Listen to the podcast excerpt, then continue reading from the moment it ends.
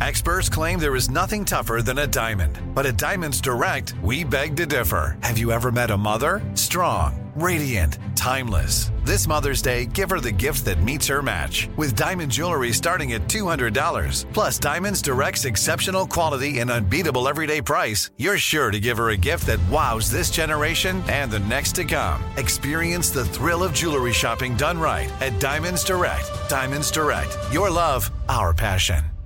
Xfinity has free premium networks for everyone this month, no matter what kind of entertainment you love. Addicted to true crime? Catch killer cases and more spine-tingling shows on A&E Crime Central. Crave adventure? Explore Asian action movies on Hi-YAH. Searching for something extreme? Check out skating, snowboarding, and more on Fuel TV Plus, the global home of action sports. And find crowd-pleasing bops on iHeartRadio's Hit Nation playlist. There's new free shows and movies to love every week. Say free this week in your Xfinity voice remote. This is your moment, your time to shine, your comeback. You're ready for the next step in your career and you want an education employers respect. So you're not just going back to school, you're coming back with Purdue Global. Backed by Purdue University, one of the nation's most respected public universities, Purdue Global is built for people who bring their life experience into the online classroom. Purdue Global, Purdue's online university for working adults. Start your comeback today at purdueglobal.edu. Whether you're a savvy spender maximizing your savings with cashback rewards, a thrifty rate watcher seeking the lowest interest, or a travel enthusiast looking for extraordinary perks, Kemba Financial Credit Union has a visa to complement your lifestyle and unique needs. Apply today at Kemba.org to unlock a limited time 2% cash back on purchases and pay 0% interest on balance transfers for an entire year with a new visa from Kemba. You deserve a card that works for you. Restrictions apply. Offer ends June 30th, 2024.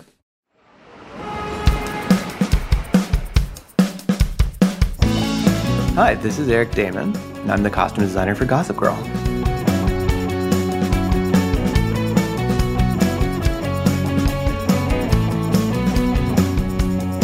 Welcome back, listeners, to your one and only source into all things Gossip Girl. You know you'll love it. XOXO. Hello again, everybody. I'm Jessica Szohr, and this is XOXO.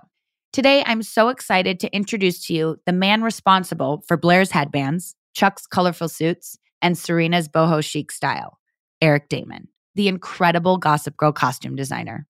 Eric is one in a million. He has worked on Sex in the City before he came to our show. And since then, he's done projects like Carrie Diaries, Love Simon, and Billions. And now he's back in New York City working on the new Gossip Girl reboot. You'll probably hear Eric's name a hundred times on this podcast. And that's because he was truly such a special part of our show. On this episode, he's going to share the secrets behind his method, how he captured the characters through their looks, and in the process, He'll give you a deep dive into your favorite Gossip Girl costumes, from the mass ball to the infamous white party, or rather, off white party. You'll understand very soon, trust me. All right, I won't keep you waiting. Please welcome the brilliant Eric Daman.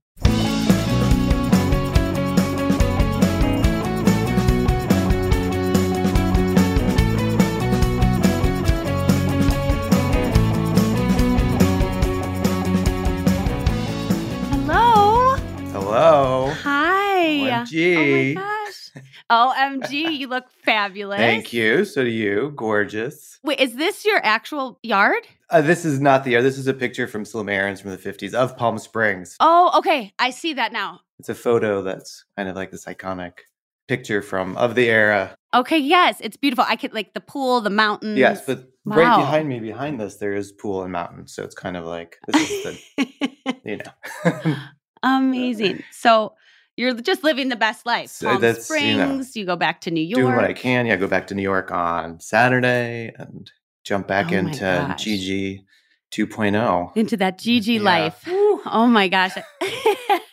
I can't wait to get into all the things. So many things. First, I want to say thank you so much for coming on. You were such a big part of our day to day, our life there during the show, helping bring fashion to life on the show. But you're just like, like your energy and your vibe is just so fun to work with. You're just, you have this artistic view and you're, you have this like coolness where it's like, I want to be you when I grow up. I want to dress like you when I grow up. I want all the things. All the things. That's awesome to hear. Thank you so much for all that. For sure. You're just you're incredible. I just your vision is just is beyond me and I can't wait to like break that down of like, you know, that's like something from within, but you definitely you were born with something that's different in the fashion world Thank for you. sure. Just different in general. Did you know that? I mean, I've always had a, you know, I've always had like a draw. I don't know if it's a calling or just kind of following the charm of loving clothes and fashion. And, you know, and growing up, not to date myself, but as a kid in like the 70s and 80s in the Midwest, like that was not an option as career wise. And, No. but it was always a passion and always something, you know, like I would drive an hour from my small town to get Interview magazine, just like stay up on stuff. I remember completely being obsessed with MTV because of the look of it, like seeing the first videos and the look of it, but also like the clothes and just always being really inspired and excited by the look of things and you know pop culture and fashion and everything that goes with it and always you know yeah. loved cinema as kind of like i think an out and like this other worldness from where i was growing up in michigan which i had a great childhood it's not like i was trying to escape some you know Right. terrible childhood Yeah. but it was just like the fantasy of it and you know just always had a passion for it that i didn't even really know was an option Right. For those of you that don't know, Eric's from Michigan, from Wisconsin, so two Michigan. Yep, yep. Midwestern Mhm. people. And then go figure, then we meet in New York on Gossip Girl. You were already on the map, people were already obsessed with Oh. you. How did it all come about? Because I know Amy Kaufman and you worked together on another show. Yes, I'd worked with Amy Kaufman. I designed a film called The Door and the Floor uh, with Jeff Bridges and Right. Kim Basinger and worked with Amy on that. And Amy, you know, I think it was maybe two years later, was gearing up for Gossip Girl and had reached out to me. And at the time, I was like in the bougie indie New York film world, like having a moment. I like was doing very well and was very happy in that world. And you know, I had left. I worked on Sex and the City as Patricia Field's assistant for seasons two, three, and four. And when I left there, like the grind of episodic and just like the nature of that, and just kind of becoming my own designer, I was like, I'm never going back to episodic. I just want to do bougie indie film and be like high art. You know, you're in your 20s, 30s, things are a little bit. and then Amy had reached out and they sent over the pilot script, and I was like, I don't want to read this. And my boyfriend, who you know, is husband, yes. Brian, who you've known, who I've been with Since we started the show. since we were on the show, yeah, we had uh, we had actually met like right kind of when we started, got, just a little bit before. Yeah, it was just all very new, and he was very excited about the entertainment world and where I was coming from. And he's like, "Oh, let's just read the first page of the pilot." I don't think he'd ever really read a script before, and then he did this really awesome dramatic interpretation of the whole pilot script that pulled on my heartstrings. Oh my God. I love that. So you didn't want to do uh, episodic after coming Yeah. off of, even though you had a good experience on Sex in the City, it is a, it's a grind. I mean, TV's a grind. it's a grind. It's a grind. and so you're like, I don't know. And your new boyfriend is like, let's read Let's it. just read it for fun. And I, you know, like I said, he did it. It was so fantastic the way he did this interpretation of it, but also like the story, like it was so. It just sounded like a really fun, wonderful, like New York experience to be a part of. And I, you know, I had been in the fashion world. and I worked in editorial before joining Sex and the City, and kind of being able to fuse these worlds again in this kind of young Upper East Side world about like rich kids behaving terribly was very attractive and sounded like a lot of fun to be a part of. And For you know, and, I, and going into it, like I think Stephanie Savage and Josh had a very big idea that the fashion was very important and the look of it. Like Stephanie, definitely when we first met, wanted it to be living editorial, and I think it was a big part of the puzzle. What's missing? Like, how are they gonna? Who's gonna come in and do that? And it was really wonderful. That first meeting I had with Stephanie, I went in and you know I pulled. You know, I made like a presentation back when we still would actually look at magazines and the internet wasn't quite as evolved a beast as it is now. So he like pulled all these actual like fashion editorial pictures and just, you know, made these comps up of who I thought Serena and Blair and just like my vision overall for the show. And funnily enough, Stephanie had made a little a booklet of her own and our comps were like I'd say 90% the exact same. that is wild. So from like the get go, it was like very eye to eye. Like we knew we were talking the same language. I think I was bringing something kind of fresh that she was really excited about to the story and to the look of the show. But also like I under, you know, I have a, from the film work and, you know, I had a really kind of deep understanding of character and what it meant to be actual, to be designing for these characters and to be able, again, like as a costume designer, the look and the fashion and all of that fanfare is important, but also to be able to like create tone and emotion and give you the tools you need to create these characters is really what Mhm. I do. like what we do as designers. you know? Right. Yeah, I think people don't really know what all goes into that because also when you create it, we still have to go through like the studio to approve it. On Josh and Stephanie's episode, she was talking about there was like fingerless gloves for Serena. she said when Eric sent it, I knew it was a must and we had to do it. But sometimes, you know, the network they can't see it fully until it's like fully shot. Yes, yeah, they can't see the full vision of it, and I think a lot of, especially like I don't say back then, but back in the day when we were doing this, I think there was much bigger idea of like we have to market to the Midwest because that's where a lot of our advertising money comes from, and is that demographic going to understand fingerless gloves? Like originally, there was like a really big pushback on like tights and shorts on Serena, Tights and shorts. tights and shorts, like yeah, and there was it was just like can't do that. No one's going to understand it. No one wears that, and I think Stephanie helped push that through, and I think the tights became such an iconic part. Also, like we're shooting in New York out twenty four seven through It's the cold. winter. We need you know the Right. Tiny not trying to get us schoolgirl skirts. Like we have to put like, so necessity. Also, you know, necessity is the mother of invention, but it's also part of you know what we do. I think a lot of times viewers and fans kind of forget there's a whole logistical beast behind the costumes of what we have to do. Like approval is one thing, but also like thinking of the day to day life of these clothes. Like sometimes we have to get multiples, triples of a thing, and there's a lot of Yeah. parameters that we work with, and it's not just like, oh my god, I need that. Sometimes it's like, oh my god, I need that one of a kind Valentino off the runway immediately for Serena, and that happens Right. also. but and it's also there's like a whole nother dynamic that goes into it. You look at the day and it's like, okay, we're doing scene 46, scene 32, scene this.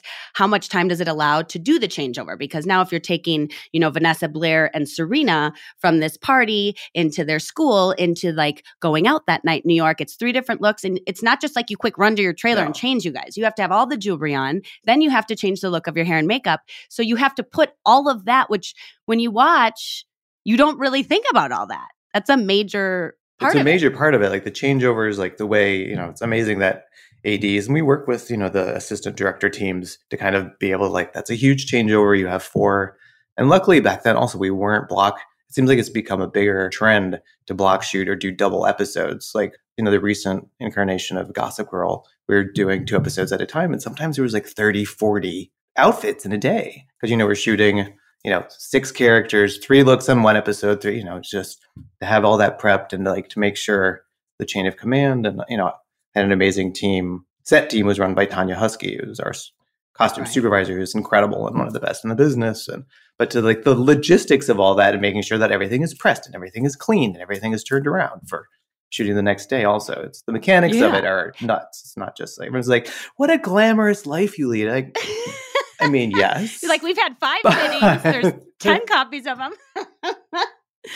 but two, this is ah. when it's like all set and and we're on set Yeah. and and you know, you take them from the trailer or if we're on location, then you have someone running it to the location because we don't have time to go back to the trailer. Meanwhile, you guys, we had a fitting for each episode and a lot of times it was many, many looks. And I'll say that wardrobe room, walking into that wardrobe room is like so special to me. Like all like the vibes. just create the whole fantasy. And that's something it is something I learned like working with mm-hmm. Patricia Field on, on Sex in the City was like to create this atmosphere and this ambiance is important, you know, to come in and have the beauty and like completely immerse yourself in this fantasy world that we're, you know, we're creating fantasy and we're, you know, we're dealing with again a lot of like realistic logistics, but when you're in there and you just want to like do your thing, it's important to kind of walk into this fairy tale world that is the Right. costume shop so that you know you feel as an actor you know coming in that you're just can be like okay i can block everything else out there's a lot of like craziness outside of this room but right now we're just here and we're going to create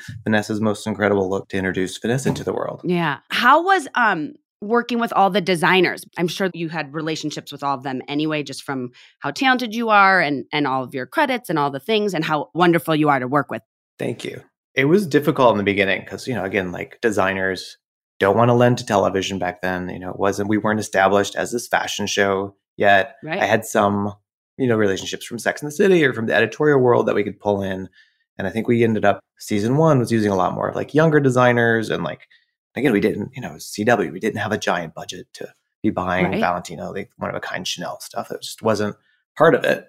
And the more the kind of excitement around the show as it grew, I think there was more and more excitement from designers and like I think a big part of like the success of it was we had the writer's strike that happened. Right. And Warner Brothers and CW were very smart to like use that as a marketing moment. Like we did all these great marketing campaigns with you guys and you know, push the kids in the show in front of the media because there was this like void of media at the time.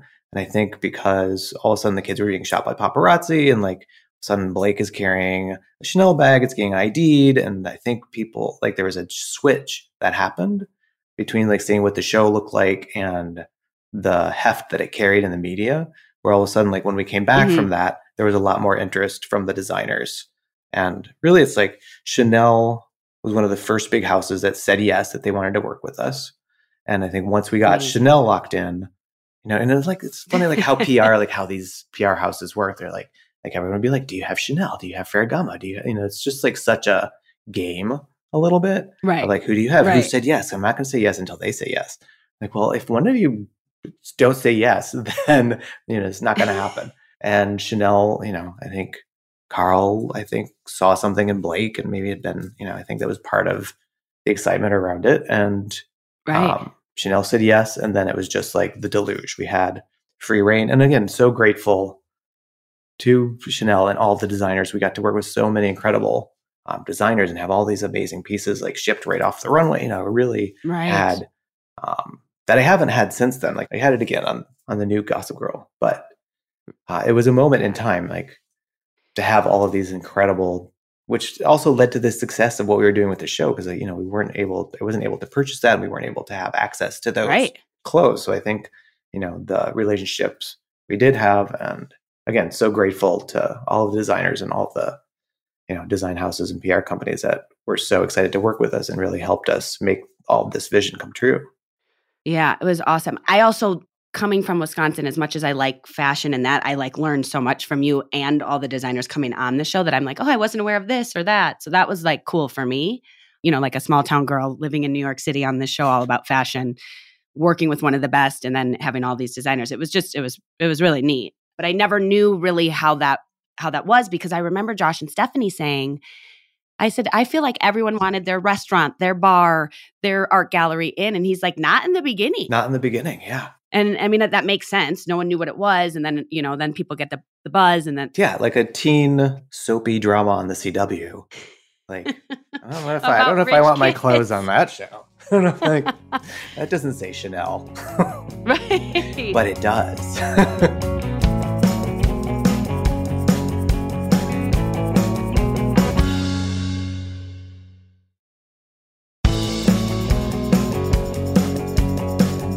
Chuck, his kind of silliness kind of came out mm-hmm. in the fashion, and he had such staple things. How was it creating that? I think Chuck was one of like the biggest like pioneering looks and like trying to move the bar forward of menswear and like what is considered masculine and to be able to play that with Chuck and Ed. I really feel like Ed pulled it off because he was a Brit. I feel like a typical American boy at the time could not have necessarily waltzed into a room in a pink ascot sipping scotch and like been like a sexy totally. cis male straight character and been like i believe it. I'm down. Sign me up for that. Um, so it was he like rocked it well. he rocked it well. He owned it and he assumed it and i think he appreciated it helping him create chuck bass which was awesome. And to be able to like push the limits of menswear you know who at, at the time it was was like Ed Hardy t-shirts and studded jeans. You know, it was like very Jersey Shore was like a happening fashion look Moment, in the world, yeah. which is, you know, not. And I was like, let's bring back like beautiful menswear and like kind of elevate the way Chuck Bass looks. And I think because he was a sort of womanizing, bourbon swilling 17 year old, could pull right. it off in a way, you know, and again, because it's Ed, he had like such a peacock like swagger swagger to him and he had that innate Britness to him that he could just like waltz into a room and just you know own it and and I think you the way you dressed him even like the walk he gave Chuck that like what you put him in helped kind of create that. Actually could we play the quote from Ed about Eric? He was singing your praises not that long ago. Oh Eric crushed it. Crushed. You know, it was funny when we had when I saw I saw people kind of dressing up as Chuck Bass for Halloween. Now Halloween's kind of like a you know jokey thing, but it was still a sign that or, you just saw guys on the street kind of doing it, or stuff coming out in the stores, like there were little kind of trends, or they were very Chuck Bassy. So uh, Eric's Eric's an amazing talent, and yeah, I mean, Gossip Girl. I mean, people still go to Gossip Girl for fashion tips. You know, people Yeah. still checking it out. I mean, it is, and it does look. The fashion looks quite timeless. Yeah. You know, that's one thing I'll say. I mean, if you get rid of the, the flip phones, it could be, it could be right now. Which is very very true. I actually saw an article where they they talked about serena's travel like chic look blair's scarf accessories jenny's neckties like all those things that were from when we were filming that like you could literally put on today. And that's all your own little twist. That yeah, that is just you know it felt right at the time, and again we were trying you know we wanted to be fashion forward, and I'm fortunate enough to like I said come from an editorial background and be able to feed off of those everything I learned on fashion sets and you know kind of editorialize costume in that way and like give it a different twist that I think makes it timeless. Absolutely. And I know you probably get asked this all the time. With Blair's like look, it's like this polished, classic, preppy, and she just rocked it so well She- yeah, too. Like what fantastic! What a you know what a dream to dress and to work with, and yeah, true talent. I Yeah. know, just lovely. What what with the headbands because that became a staple. That's iconic. How did that come about? I think I I don't know I I think I had it like as part of you know this kind of like Upper East Side uptight, and a lot of like my design. Like I went to school in France for university, and I studied French literature, and I don't have like a diploma in design. Like a life diploma for sure, It's but like an actual like you know I never studied it. But I think what I learned in because it's in you. it's, it- it's in me, and like, I didn't love it. to. It's an innate talent that I have, Yeah. I guess. But the like what I learned in studying French literature is to kind of like really peel back and like look for hidden meanings and kind of like dissect characters and pages and stuff. And I do the same thing when I'm reading scripts, and I kind of like for Blair specifically, I was like, okay, what is her relationship with her mother, and like how does that translate? And you know, she kind of like had this enfant manqué, like she didn't really have a relationship with her mother, and so there was this like. I feel like the headband and kind of like her baby doll silhouettes give a nod to that, to her like right. missing a childhood and missing a connection with her mother, and also like gave into her like type A, like controlling personality. Like this headband was the last thing, was like her Linus blanket. It's like her, you know, pseudo Right. coat of arms and her like protective accessory. and it just became so iconic and beautiful and just for people aesthetically watching it looks like amazing and rad and cool but i feel like that's so interesting and awesome for people to hear that it's actually like deeper than that and it just kind of like polished some of the looks all the way off it was like that one little Just piece that one little touch that, you know, and then it became such an incredible it still is today. Like people were very like there was kind of a anti headband movement happening on the in the you know Gossip Girl continuation that we just did, and the fans were outraged. They're like, "Where's the headbands? We want headbands." Just funny. and do you are you guys choosing not to do that so it's not so in line with the other one yes, I think there's a conscious effort, and there's like a line that happens that's like, "Oh, is that a headband?"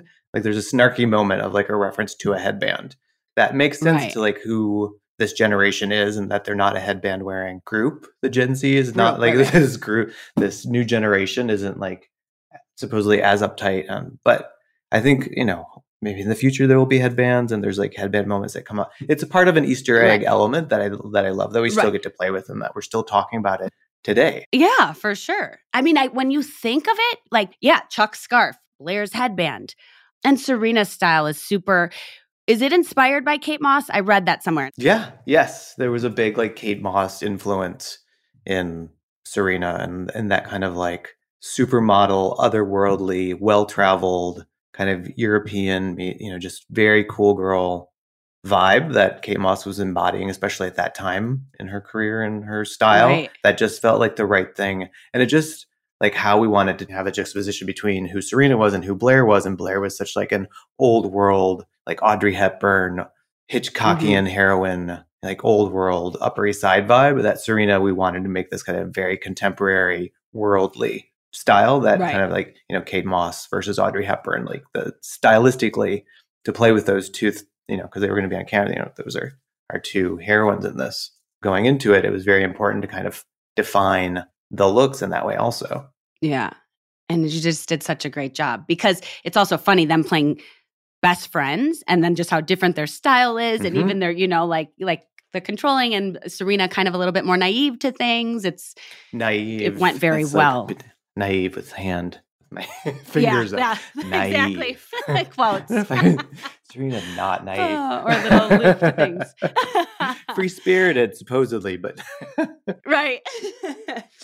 and what about like Kelly's style? amazing. Like Lily, I mean, Lily van der Woodsen. I mean, Kelly Rutherford, goddess, also like such an amazing woman. oh my gosh. Yeah. Wait, speaking of, let's play her clip real quick. She loves, loves you. Didn't So you fun. love the wardrobe?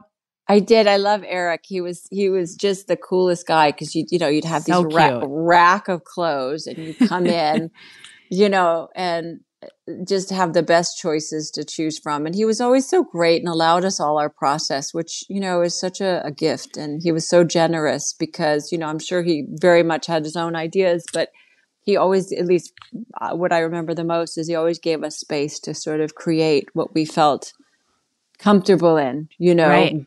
given that rack of clothes he sort of said here here's your playground now you know Let's build this.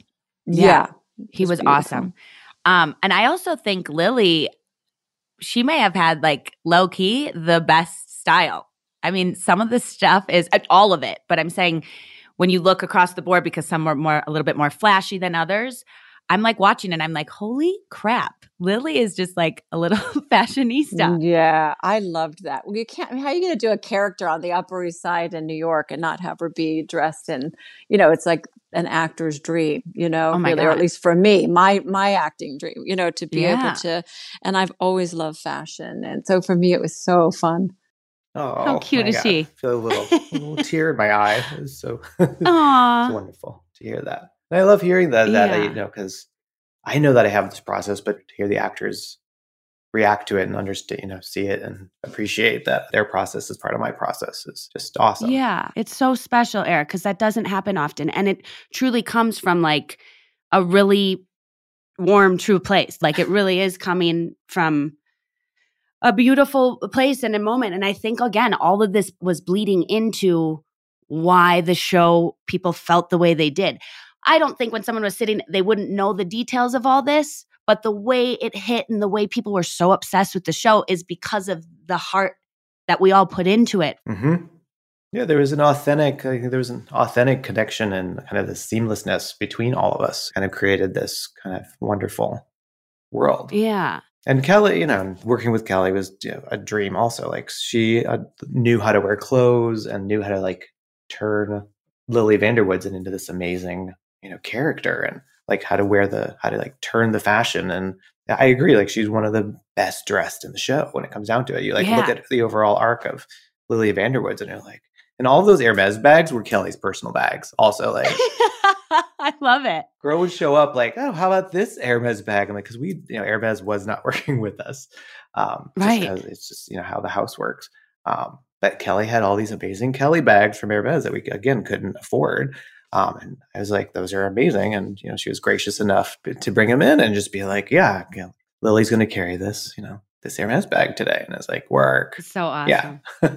Yeah. When I went back and I'm watching, I'm like, Lily's style is like low key, like Yeah.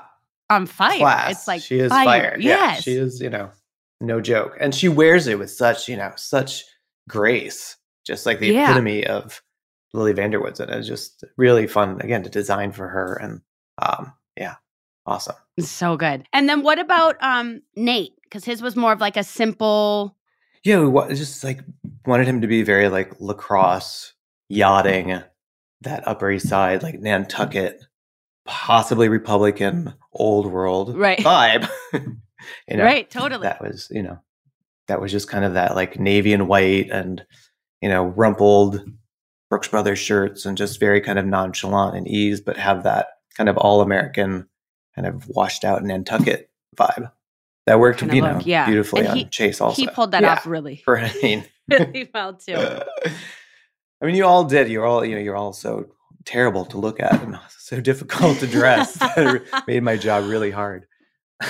I don't think there was ever a time I came in in four and a half, five years that I was like, I don't know, Eric. Not one time, I don't think. That's awesome. For for me personally, because I just always trusted what your vision and and that. And Vanessa's style I really liked. There was a lot of patterns, a lot of colors.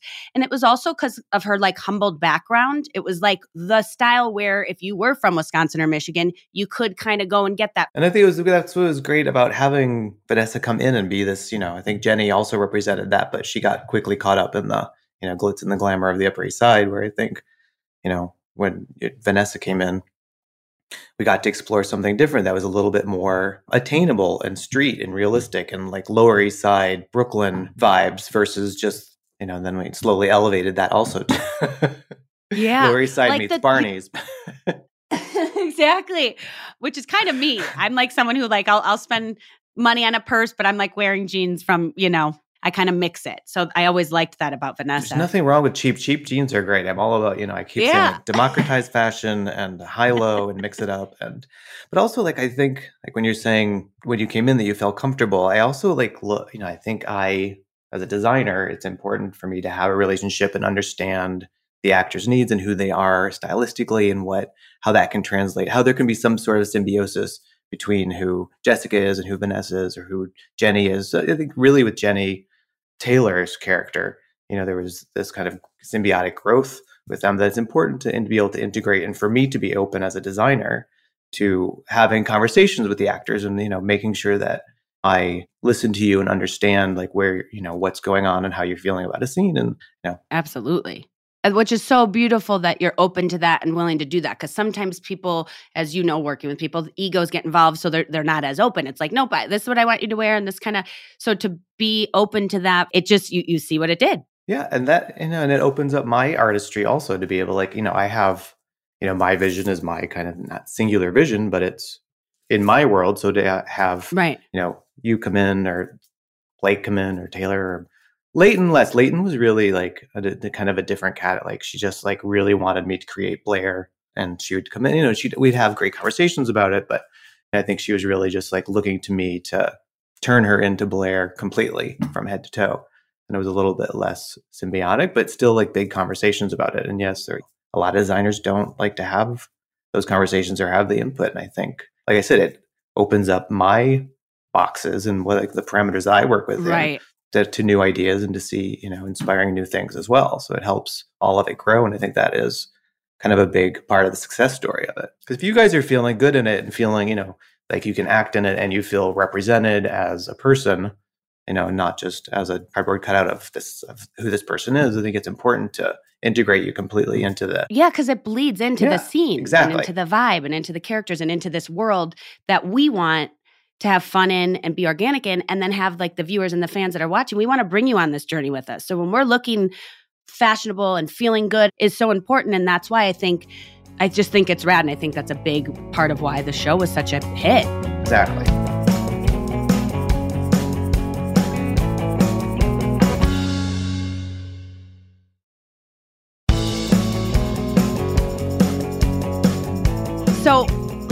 About some of the iconic like looks or things that you did. Like Vanessa, you know the sh- the sheer dress that I wore. That Yep. At the snowflake ball. yeah, it was a snowflake ball, and I was going to give Nate the letter Oh, from right, Jenny, right. and then they like shined the light, and it was see through. I think that like that was supposed to like as Jenny Humphrey design. I think she was designing a dress for Penelope. So there, again, there's like all these. It's not just like I'm just going to design a dress for Right. you know this moment, which we're going to design. Also very exciting. Like these moments when we get to design and actually create stuff from scratch is rare on episodic because of the nature of how quick the turnover is, and so you don't get to actually build a lot of things. But in this hmm. episode, we had to build. We got to build Penelope's dress and this amazing sheer chainmail Lurex piece that had to feel like what Jenny's collection, how Jenny would design, but also felt right. And then it also had to be sheer. And then I think Nicole also had Nicole Fiscella also had to wear Yep. it in a scene. So I think we had to make multiples of the dress. So the design, like the logistics of what's going on in the scenes, kind of also drive how we design, how I would design the dress, and try to figure out how. I also I remember like very clearly I wanted you to feel comfortable in something that is sheer and Right. that you know just to like make sure that just you know I think I remember sitting in the fitting with you and checking in and just making sure that you know the dress is going to be online. I think we made a lined dress for everything other than the scene You did. so that you know you weren't just prancing around in you know this sheer dress, Walking walking around. around, and you know, and also it's you know at Yeah. the time it's CW, and you're not you know you don't think you can show exposed nipples or you know I think there was a whole like other Yeah. side of it that we had to. Um, but it was the snowflake ball. I wanted everything there to be kind of like this Degas palette of like silvery light pastels and shimmering things, and I wanted that dress to be. And is also the first time we really get get to see Vanessa in a gown like this, like to have a moment. So I 100%. wanted it to be spectacular, and then you know the light. They shine the light on you, and it's sheer. And like when I think of that now, when I think of that moment, like like we just uh, on the new Gossip Girl, like it seems so naive that that is this moment of like deceit and like so controversial that you're in this sheer dress and you think of like how Beyonce and Kim K like how they show up at the Met Ball and it's like all about nude illusion. It's all about body these days. The new rendition of Gigi, like Julien Calloway, shows up at her sister's birthday party in a completely sheer dress on purpose to like rock the red carpet and steal the attention. And it's like heralded Right. as like this big influence moment in the score, you know.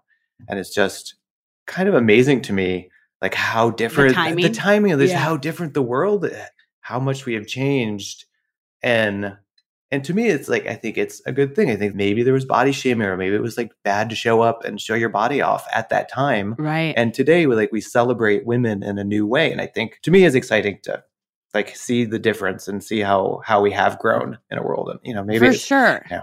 I know it seems frivolous that we're talking about it around nude illusions, but there's something bigger and you know going on in society to that. Today it's heralded, and back then it was kind of this traumatic Yeah. moment of your takedown was because you were Or in a like, sheer what were you dress. doing? Like, Absolutely. I mean, even in the shot when you see it, they do it from behind and and have the shadow so that you really don't see anything, which is like what you're saying. Like nowadays they're like free the nipple. free the nipple, let it out, like, Butt yeah, out. embrace the body. Right. I, and when I just watched the episode back, the dress looks so good. Like, oh, okay, Jess, you were you were doing the thing. I mean, the body amazing all the time. I don't mean to sound like that, but I was like, okay. no, girl, HOT all the time, like full on fire. Love. Um, another episode, which was my first appearance, the mass ball. How was that? As beautiful and amazing as it looked, obviously. Oh I feel like that was probably so much work, so, much, work, detail. so much. It was like, and I feel like that was like the first, like our first giant ball Party party. Like we always Yeah, had yeah, like yeah. little party scenes, or you know, we had the cotillion, which, but I feel like this was like the first like big blowout of like we're doing this and we're doing it big, and mm. we want it to feel like old world European costume balls, and we were having like masks made in Venice. We were having like these Venetian, like Serena's mask is this amazing laser cut before there was 3D printing and it was laser cut was very like cutting edge at the time. It was like this beautiful gold mask that we had made in, you know, in this like Venetian house that only did masks for European balls. Amazing. Fun Amazing fact. that we had we were able to have like connections like that and have things, you know, we were having things made in New Orleans that would only do things for the New Orleans balls. But it was really like this incredible moment of like connecting with European old world fabricants and like give the show this, you know, kind of otherworldly, timeless vibe that was incredible. And then again, like logistically, we had to figure out like Jenny and Serena have to exchange, you know, have to have look the and that's Shit. not you. That's written That's on on the page. And then they're just like, here, yeah, Eric, here. do your magic. Maybe they can't both be in the yellow Valentino because I think Serena was in this great yellow Valentino gown, and yeah. Jenny. I think you guys go to is it like Bam's costume shop to find Jenny's Right, costume. yes. So I can't remember if that dress was vintage. And it had or- to be close enough Yeah. for Nate to not know it was I mean, wasn't Serena. So it was like, Uh, yes. um, oh my god, it's bringing me So, back.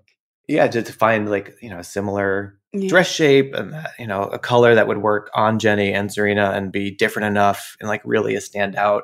that yellow. So beautiful, especially next to like Blair's great black 20s gown. It's just so incredible. And then for Yeah. Chuck, you know, I found this devil mask came in. I'm like, this is so great. And where did that come in from? I think that was also from one of the houses in Europe. I think it was like a Okay. European mask house that we were working with. So did you have to send those back or did those just stay in our like wardrobe? Um, the ones we used because we also had like a bunch in for for background and stuff because we wanted you know you have to design for the whole. Everyone has to wear Right. handmade Venetian masks imported from Italy. So ridiculous when you think about it. a lot of them went back, but I think amazing. the like the Serena, like the hero masks we kept, and they're probably in the Warner Brothers archives. Yeah. They're just beautiful. It was like s- such a, a pretty episode. Like so pretty. When I was watching it, I'm like, holy crap, this was like the real deal. It was the real deal, and I feel like again, it was like this first time of like this is like this is how we're doing it, and this is the look of the show, and it was you know a huge undertaking, but you know really turned out. I think you know looking at the pictures, it still is an incredible, again, timeless moment. And like Chuck's suit, I remember Meredith Markworth-Pollack, who's my assistant at the time. Uh, I'm sure you remember. Was, uh, who's also gone on to be an incredible designer on her own. God bless. Yeah. Aw. And had this friend who's a designer. They had this collective called the Cast, And this was Chuck. and this was Chuck's red suit. Yeah.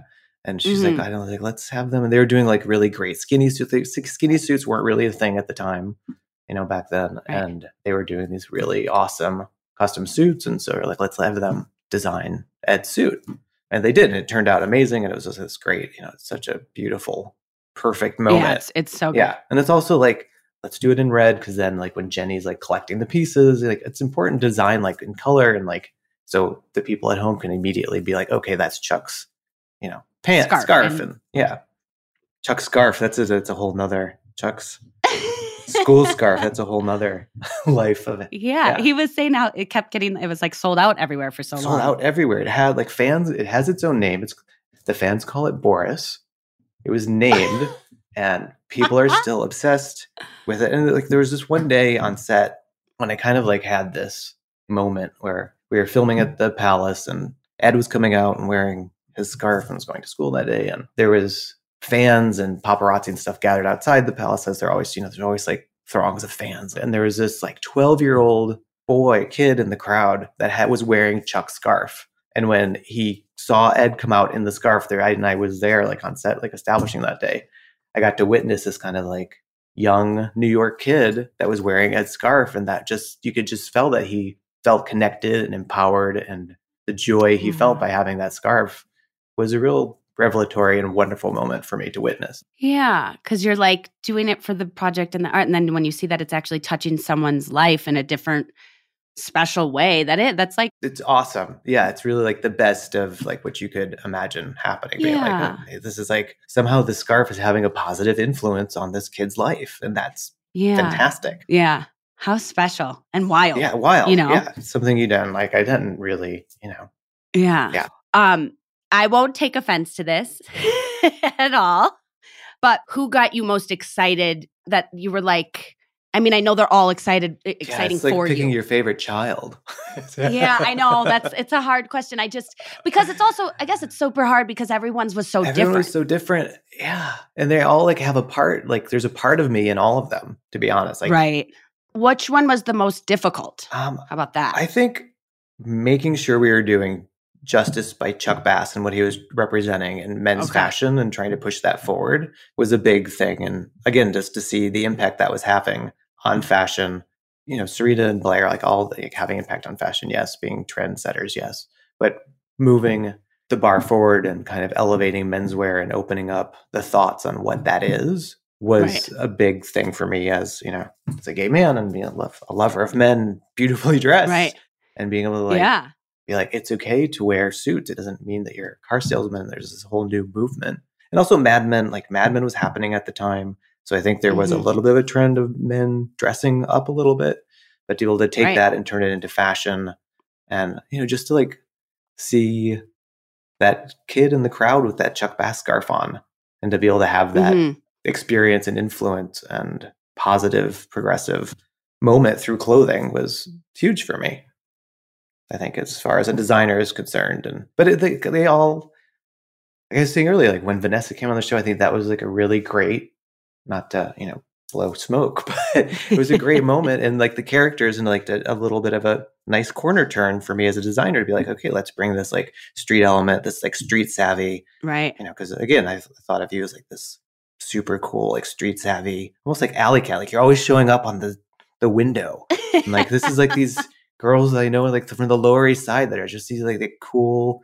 kind of street vibe Yeah, I loved Vanessa's style. kids that hang out in the park that just you know just like thought was you know a really great addition to you know that we hadn't seen you know, just when you think we've designed everything we can, then someone like Vanessa comes along, we get to explore something different. So each time I think a new character came to be able to continue exploring design in that way and designing for different characters was also very exciting. Yeah.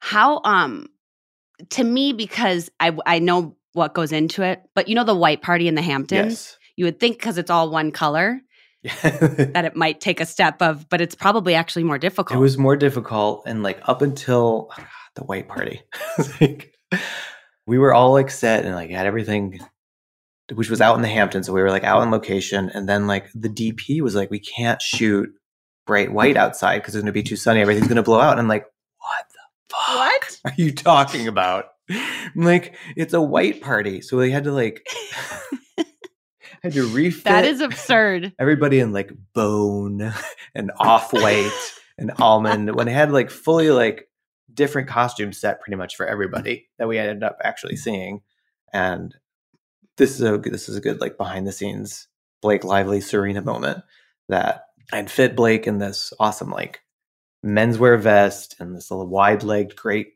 pant um, but they were white they really it was like a still bright white Yeah, that sounds so it was Sick, so though, sexy and it was like not happening at the time. It was like, you know, it was Right. like a full step forward of, you know, like fashion and like, okay, adding an androgyny to Serena's character, which, you know, just sexy AF and was a great moment.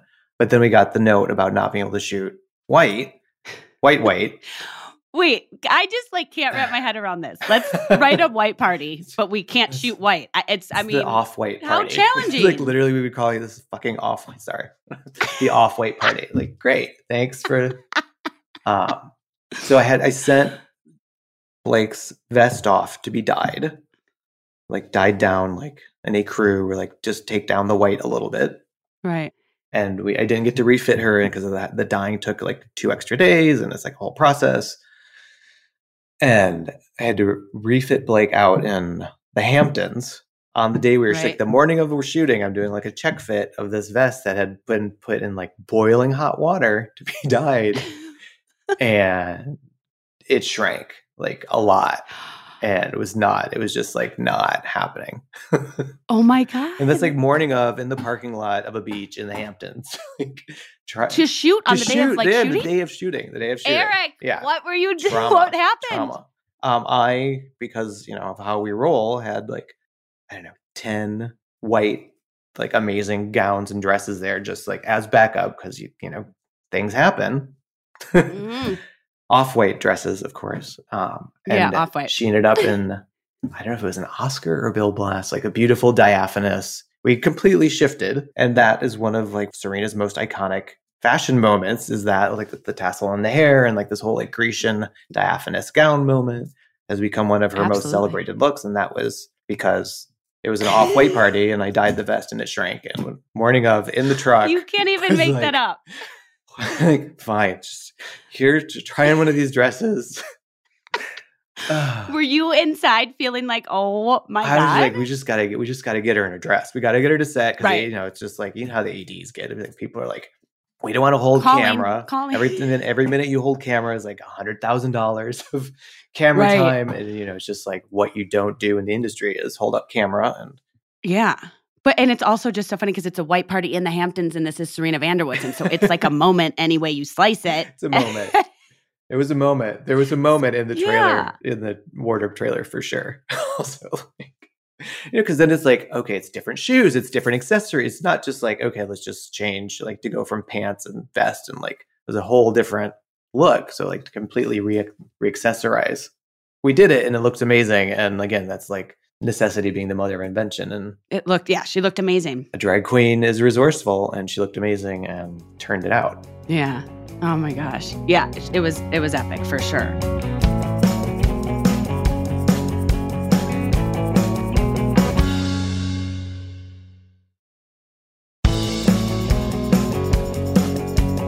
How funny was it? Like, speaking of like the fans and everything outside when we'd be on the Upper East Side and stuff, it was hard because remember, I, you obviously got to see the scripts. There would be sometimes we'd get our sides and they would X out the lines because they didn't want storylines to leak in the press. And sometimes I'm like, I don't even know what I'm saying tomorrow morning at seven in the morning. That's crazy. They're so like tight-lipped. It's because a couple of scripts had gotten leaked, and you know, it turned into like such drama. A thing. A thing. Right. and like some of our scripts like uh, for a while they were printing them on red paper which was very hard to read like So that we could keep track of them. no also so you couldn't photocopy them and share them you know Right. Oh, before yeah. again like we weren't really taking pictures with our cell phones it wasn't you know it wasn't quite we weren't living in the Right. digital social media world that we were living in now where you know you don't even get paper scripts Right. anymore but back then like they would put it on red red paper so that no one could photocopy or share the scripts Right. Yeah, that makes crazy. sense. I also felt like it had to be hard for you guys with them not wanting things to get leaked. It would be kind of hard for sometimes what the characters would be wearing if we were shooting on location because it's like if Serena's in a dress, then you know she's coming from something. Like yes I remember we'd have to wear those big coats so that people couldn't see what the thing like. Or if, I mean, it's really crazy how we would have to to hide it. yeah to hide it and to and we were just doing that again we just with gg2 2.0 like the biggest shock to me of like going into this new world of doing gossip girl again was like how quickly things were showing up on mm. social media jordan would step out of her trailer and like within five minutes it's all over instagram like before we'd have Right. to wait like you know two weeks before it would come out in people magazine Right.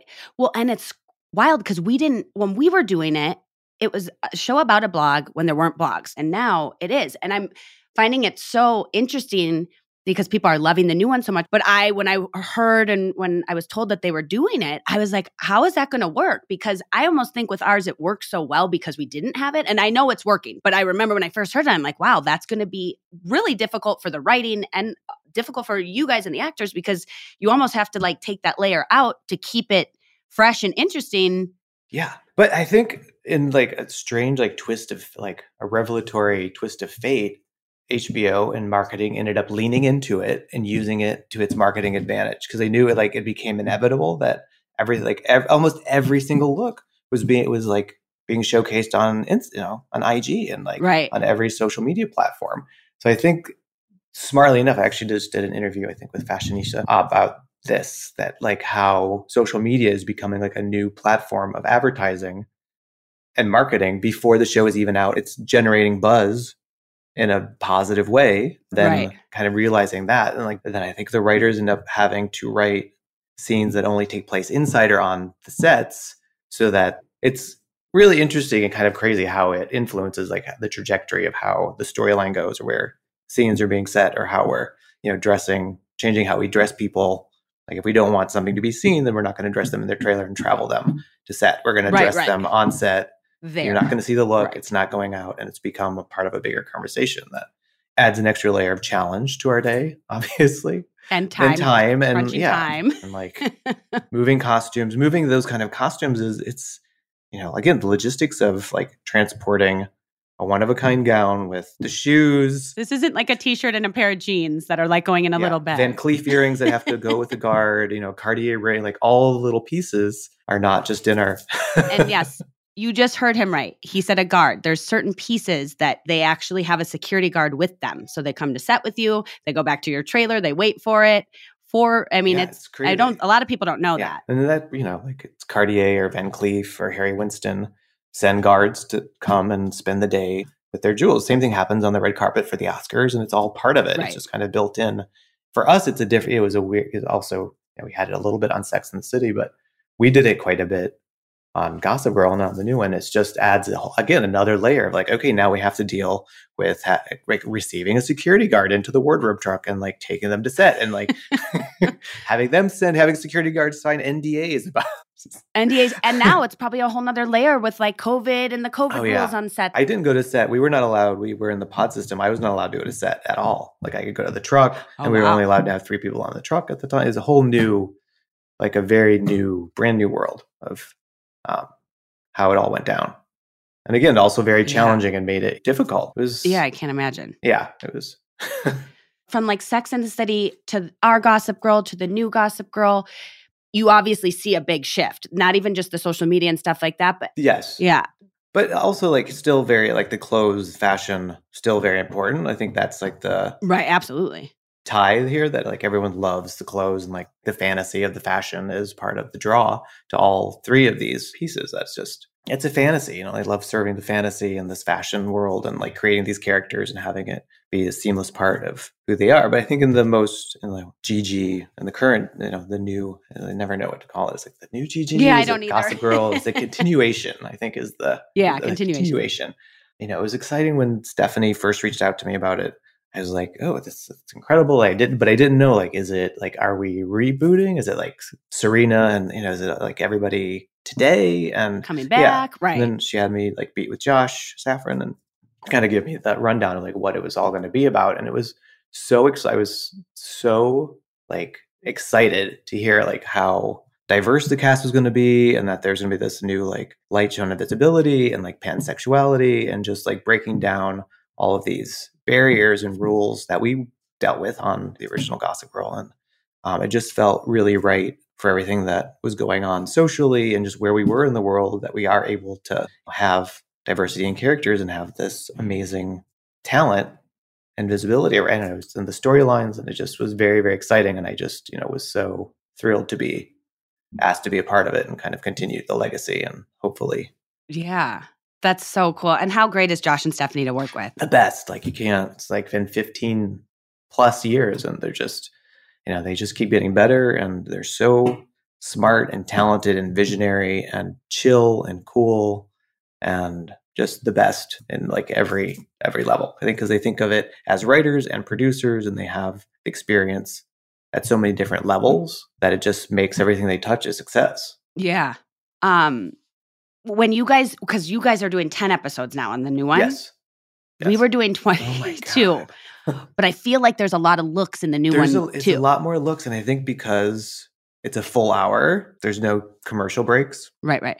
and for the first season we did 12 episodes and you know the pilot it felt like it really felt like every episode was a feature film like there was so much going you know there's like the school looks and then there's like all the going out looks and there's day looks and there's sleepwear looks and then there's party looks and then again we were shooting two episodes at a time so it was like the days like the amount of Oh, yeah, costumes we were going through was outrageous But uh, for the school uniforms on both, how did you come up with that? like on the OG, we I was you know it was a little bit more by the book. Like we definitely had a specific um, set of like uniform rules that we were going by, and I had gone up again. This is before social media and like the interweb was alive and well, but not nearly you know the beast that it was now. So I couldn't do as much Eyeline research as I could this time around. But I would go up and like wait for schools to let out on the Upper East Side and like a creepster track track the teen girls to see what they were wearing. And there was like groups, there was like the Marc Jacobs girls, and then there was like the Balenciaga bag girls and the Tory Burch flat girls. There was like you could tell that there were these kind of archetypes that existed that I right. Fed from the reality of that. And that time would like take a pull because again, I didn't have I had a flip phone. I don't think I was taking pictures with Right. so I was like taking like slyly taking Polaroid pictures of schoolgirls on the Upper East Side. Total creepster. Uh, uh, but that like helped me. It was it was inspiring that like okay, these kids actually do wear these things, and these like there there are these cults of designer that these kids Right. kind of lean to. Like it was like they carry the Marc Jacobs backpack or they wear the Tory Burch flats, and they were definitely different uh, looks stylistically that were very inspirational. But it was still very like like the upperclassmen had to wear like the navy skirt and the navy tie, and then the underclassmen wore the plaid skirt, you know, and the plaid tie, which Serena's had her plaid skirt the whole time because it was her school. It's a whole storyline that I don't need to get into. But it was still very like there were no heels, there were no sneakers, you know, it had to be a white blouse. And then Right. for this edition, like the I remember having a conversation early on with Josh and Stephanie about it, and I was like, maybe like maybe we're gonna be so modern and let let the girls wear pants. like there was a big bold step in you know sexual sexual revolution of clothing. Like maybe the schoolgirls can wear pants, and they, they seemed exciting. And then all of a sudden, like we get to it, and all you suddenly like Jordan is in like biker shorts and an oversized T-shirt, and like the understanding of what clothing meant to Gen Z and this generation just like flipped the switch on me real quick, and just to be able to go with it and really.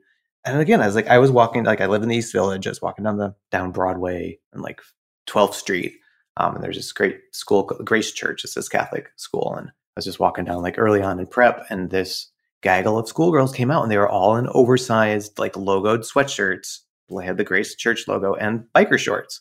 And I was like, oh, Okay. okay, okay. And they were like wearing like the chunky Balenciaga. Maybe they were Balenciaga, they're probably Fila, but you know, we were doing Balenciaga on the show, sneakers. And it just was like, okay, this like sportswear element, everything that's going on, like trend wise with Gen Z, as far as like the late 90s, early aughts, kind of like that streetwear vibe makes total sense and kind of just opened up the parameters so that like there were no like the Right. rules were like you're going to be in a navy bottom and have some sort of tie on and a white shirt or a t-shirt or an oversized but like Right. when you look at it it doesn't look like any of them are wearing pants or skirts and i love it but it looks so good. exactly it looks you know it feels current and an update and it's not you know this kind of like Yeah. precious over you know and we really pulled back on the style like the styling of it is much more minimalist and just feels a lot more just feels current and relevant and dialed up here and there when we need to and give the OG fans, you know, the fashion fantasy that they want, but also kind of incorporating this new world that What's we're living in. on. Yeah. Yeah. Right. Absolutely. It's no pressure at all to like go back and like kind of recreate Gossip Girl. And you know, I was really anxious. I think pre-pandemic, like we had started, I was we were in prep and stuff. Um, like four weeks before everything shut down, where I was like fully. I was having like interior, like ang- like heavy anxiety about, oh my god, how are we going to do this? How are we like, like I have to live up to this thing, and like all this weird pressure I was putting on myself, really. And then like pandemic hits, oh my God. Yeah. and I go back into it, and I'm just like, this is its own thing. I just want it to be like I kind of left the past behind and like all those pressures. I just like I just want to go into this with an open mind, an open heart, and just enjoy the design process. And it really was liberating. And I guess there's nothing like a pandemic to put you in check. I guess to make. but it felt like kind of the anxiety could go away for a minute once you were like, let's just go in with the it fresh went away. mind. Yeah, it changed into yeah, it changed. Like it went away, and it's like I don't have to. Like I'm not. Like I'm only putting these limitations on myself. It's self-imposed pressure. Well, I find that so interesting and and amazing you did that because I think when when people try to do a reboot or there are so many things because you're like, are we trying to like get the original fans to do this? Are we going on to another chapter? There's like so many things where it's like, let's just go, let it breathe, and like let's do it. Exactly. Um, I'm gonna play a little game with you, Uh-oh. and then I can let you go back and enjoy that Okay. like nice warm weather. This has been so fun with you, So awesome. It's like really. probably my favorite episode so far because there's just so much so much heart into it and you know you're not just doing it because you're good at fashion you're doing it because you care about it and you love it and you like the stories and you like film and you like television and and it's so special so um okay so i'm going to explain looks of certain characters and we're going to see if you can tell who it is and then you'll give the answer and then the picture will pop up. Cool? cool. now listen. Oh, a disaster. do you it'll be it'll, It'll be, be fun, fun, i think you got it. Okay. This character is wearing a camel peacoat Breton striped top and black jeans with a yellow scarf tied around her neck. Serena van der And she- on the train, episode one. let's see yep Snap. and she's yeah carrying my the next thing i was going to say is a tweed suitcase yes, and the reason, like the reason I can nail this, I think, so, so well. well this had to be probably days of days and days Yeah. of like locking it down because it's the first look It's the first look. It's my neckerchief from my like I took it off my neck. I was like, I think you need this. and we just emulated like introducing Tavi Gevinson's character into the new Gossip Girl. Did like a nod to this look, so it was like it's very kind of in my mind right now. This like striped shirt Okay. and the tan jacket and the scarf. So that's you know, hopefully I will do as well in the next next ones you throw at me. But this one nailed it. No, that was awesome. Nailed it.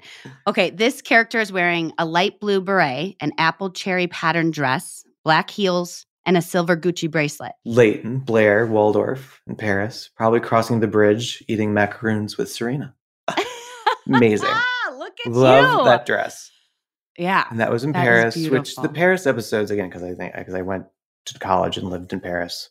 Doing those episodes was some of my fondest memories and like some of my favorites because I feel like we really dialed up the fashion. It was just like know, great being in Paris. It was like couture week, and we were like to the couture Chanel show. yeah, and you were yeah, you went Yeah, while they filmed yeah, yeah. Because I know half of us had to stay, half went, because we were still crew, the, filming. like, we were filming like the New York in the city. in the city, and so Sammy was covering that, and then Tanya and I uh, went to Paris to oversee this, and we had like a French crew, and actually the beret that Leighton is wearing came from the French, my French costumer.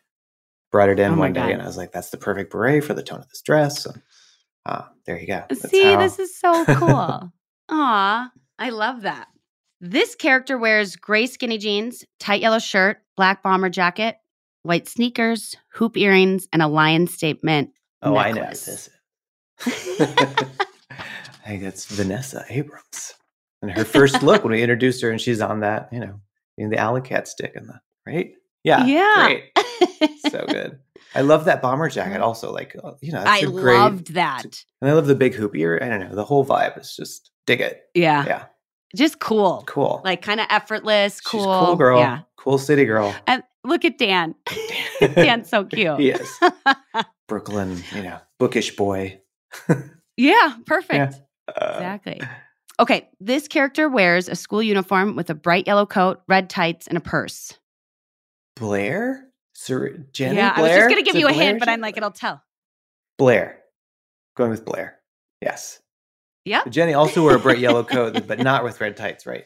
Great. Right. Yep. Yeah. Oh my God, look at you. Um, okay. This character wears gray plaid coat over gray sweater and skirt, fishnet stockings, knee-high boots, and she holds a black purse and wears a drop necklace. Serena. Oh, Jenny. Yep. Yep. Yep. Yep. Yep. But it could have been that's a very that could have been That could have been Serena. point. And that's like the Yeah. Jenny. That's like the evolved. That's Jenny Evolved, Humphrey yep. 2.0. Like Yep. Rock star Jenny. Well, you nailed it. you nailed it. uh, Well, I just it was so nice to like reminisce with you and talk. It really, really brought me back, like right on there. a real, in a real way. And it also yeah, shows it like makes you know me. that we can just haven't really been in touch in 10 years and just like sit down and have an amazing conversation like you know shows how connected we still are and that makes me very Yeah. happy and feel you know all warm and tingly that we can just sit down and Me have a great conversation about this stuff yeah. it's just so special, and you're so sweet, and I love that you're like in Palm Springs, and then you go back because you guys start shooting. i go back We're we- gonna, I'll call yeah. it 2.0 now. yes 2.0 we start shooting in three weeks so i'll go back saturday and we i'll start prepping fittings on monday so right back at it Wow. So Yeah. i'm gonna go Wild. And do you guys you guys at Silvercup or no? We're not at Silvercup. We're at Silvercup East, and then on our costume shop, we've had a couple different costume shops. We ended up in this amazing kind of old artist gallery in Brooklyn. That's so the Oh, costume shop is not even in the studio this time around, which is Okay. awesome. It's really That is cool. It's Yeah. like your own little it's our space own little palace, and it's really yeah. It's been it's a wonderful space, and you know when all the news crews likes to come and film us, do interviews Yeah. with me there. Aw, I love it. Aw. silly. well, thank you so much. Yeah, I'm looking you, forward to seeing all the new fashion and, and Gossip Girl. And I just, yeah, it was so nice to like catch up and see you. And Thank you so much for you know thinking of me and including me in this. It's really Of awesome. Of course, To, it wouldn't be the same without you. And you come up in every episode. Even before I get to like the fashion or talking about you, people are like, "I'm like, I'm getting there, you guys." I'm jumping the gun. it's so cute. Oh, Yeah. Well, thank you so much. We'll talk soon. I'm coming to New York soon, so yes, I'm gonna we'll you know we'll, go for dinner or lunch or something. pink or red or just you know hang out. It'll be wonderful. Yeah. Okay. I love it. Love you, Dal. Thank you. Aw. Mwah. Big kisses. Bye. Isn't he just the best? Eric, thank you so much for coming on and sharing so many amazing stories about Gossip Girl's fashion. I would say that I'm shocked that you remembered so many details, but honestly, you're just that good, and that's just what's up. You're amazing. It's unbelievable. And for anyone listening, I'll catch you next week for another episode of XOXO. We'll be hopping on with a cast member and a dear friend of mine. Although he only was in 11 episodes, he made a big impact on the show. So, more to come next week. In the meantime, I'd love to answer your questions. So hit me up on Instagram, subscribe, comment, or even leave a review here. Have a great week. I'll be back before you know it. Until next time, XOXO. XOXO is produced by Propagate Content and me, Jessica Szohr. Our show is executive produced by Ling Lee. Our producers are Diego Tapia, Emily Carr, and Hannah Harris. Original music by Moxie and Loon, and the episode was mixed by Seth Olansky.